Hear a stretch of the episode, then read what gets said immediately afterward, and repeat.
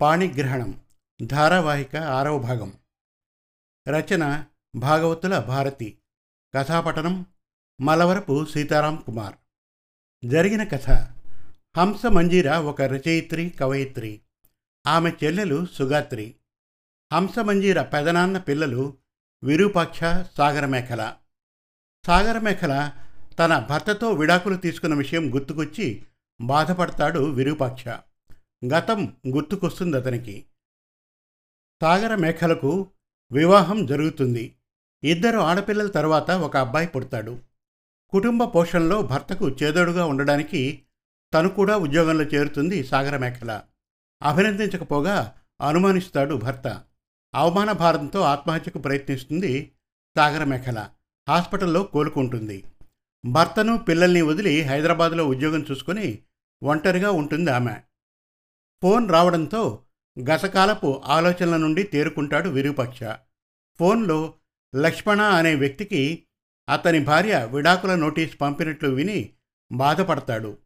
బట్టలు నగలు కొన్ని ఆస్తిపత్రాలు తీసుకుని వెళ్ళిపోయిందని లక్ష్మణ చెబుతాడు. ఇక పాణిగ్రహణం ధారావాహిక ఆరవ భాగం వినండి. చిన్న గదే అయినా కొంతమంది ఆహూతులతో ఇద్దరు పత్రికా విలేకరులతో కళకళలాడుతోంది. పాణిగ్రహణం కన్సల్టెన్సీ అనే చిన్న బ్యానర్ వెనుకవైపు గోడకు తగిలించి ఉంది. Water bottle snacks tea serve చేయబడ్డాయి. ఎందుకు పిలిచాడో ఇదంతా ఏమిటో వాళ్ళలో వాళ్ళే అనుకుంటున్నారు. కాసేపట్లో అదే తెలుస్తుందిగా. వండుకున్నమ్మ తినక మానదుగా కడుపుతో ఉన్నమ్మ కనక మానదుగా నవ్వులు. గొంతు విప్పాడు విరూపక్ష. నా ఇంట్లో ఇంత చిన్న గదిలోకి నేను ఆహ్వానించగానే మీ మీ పనులు మానుకొని అమూల్యమైన సమయాన్ని నా కోసం కేటాయించి వచ్చిన శ్రేయోభిలాషులకు పత్రికా విలేకరులకు ముందుగా ధన్యవాదాలు. డియర్ ఫ్రెండ్స్ వెనకనున్న బ్యానర్ చూడగానే మీకు సగం అర్థమైపోయి ఉండాలి. అంటే మ్యారేజ్ బ్యూరో ఏదైనా పెడుతున్నావా? వీరు మరి ఉద్యోగం ఉద్యోగం దారి దానిదే. ఇది మ్యారేజ్ బ్యూరో కాదు అని క్షణమాగి మీ అందరికీ తెలుసు. ఇవాళ రేపు వివాహ వ్యవస్థ ఎంత చిన్నాభిన్నమైపోతుందో. అవును వీరు మా వాళ్ళలోనే మూడు విడాకుల కేసులు. నిజమే. పెళ్ళి పెళ్ళని శుభలేఖలు పంచి లక్షలు పెట్టి కళ్యాణ మండపాలు మాట్లాడి లక్షలు ఖర్చు చేసి పెళ్ళిళ్ళు చేసినంతసేపు పట్టట్లే. ఇంటికి వచ్చి కాళ్ళు కడుక్కున్నంతసేపట్లో ఫోన్ ఆ జంటకు విడాకులని. పెళ్ళిళ్ళకి వెళ్ళాలంటేనే ఆ ఎందుకులే? వీళ్ళు కలిసి ఉండేదా పెట్టేదా? గిఫ్టు ప్రయాణం ఛార్జీలు దండగా.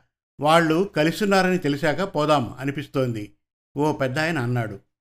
శతమానం భవతి శతమనంతం భవతి శతమైశ్వర్యం భవతి శతమితి శతం దీర్ఘమాయు అని ఆశీర్వదించినంతసేపు పట్టట్లే.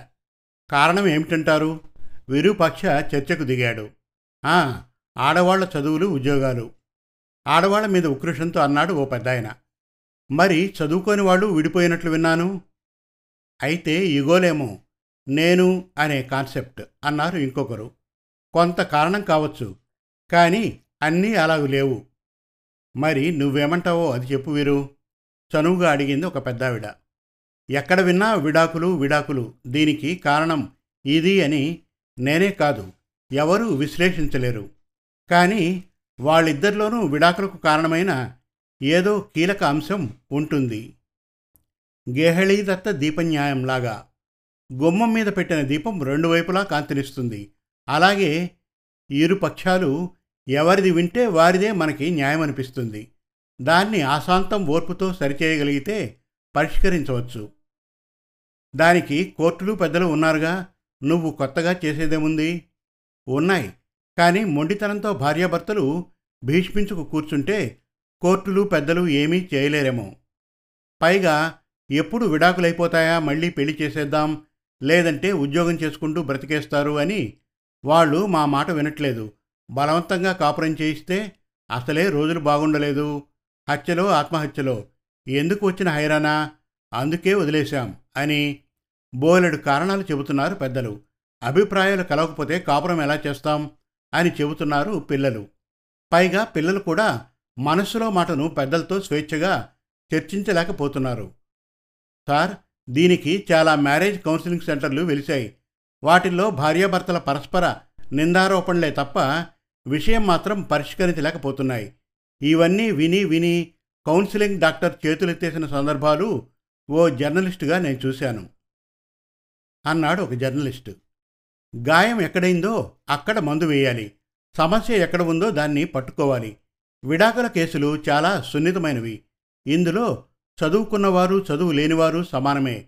నలుగురిని పోగేసి సమస్య చర్చించి నలుగురు చేరాక అందరూ తలో మాట మాట్లాడి బంధాన్ని ఇంకాస్త తెంపేయడానికి అవకాశం ఉంది కాబట్టి అవసరమైన వాళ్ళకి అవసరమైన చికిత్స చేయగలిగితే చాలు. నవ్వాడు విరూపక్ష. ఇలాంటివి చాలా చూశాంలే అన్నట్టుగా చూశారంతా. విరూపక్ష నిరుత్సాహపడలేదు. నేను సైతం ప్రయత్నిస్తాను. నేటి వివాహ వ్యవస్థ చూస్తూ ఉంటే చాలా భయమేస్తోంది. భవిష్యత్తులో భార్యాభర్తలు అనే బంధాలు నిలబడతాయా? కథల్లో మాత్రమే చెప్పుకోవాలా? అనగనగా పూర్వం ఓ భార్యాభర్త ఉండేవారు అని. ఎవరో ఒకరు పునుకోకపోతే కొంతైనా మార్పు రాదుగా? మళ్ళీ ఇదంతా సరిచేయడానికి బోధాయనుడు వాత్సాయనుడు మరో జన్మ ఎత్తి రావాలా? మొదటి అడుగు ఎప్పుడూ ఒంటరేగా. దయచేసి ఈ మేటర్ మీ పేపర్లో వేయండి. నేను చేపట్టిన కార్యక్రమంలో ఎలాంటి ఫీజులు పారితోషికాలు లేవు. మనీతో లావాదేవీలు ఉండవు. మరి ఉద్యోగం మానేస్తున్నారా?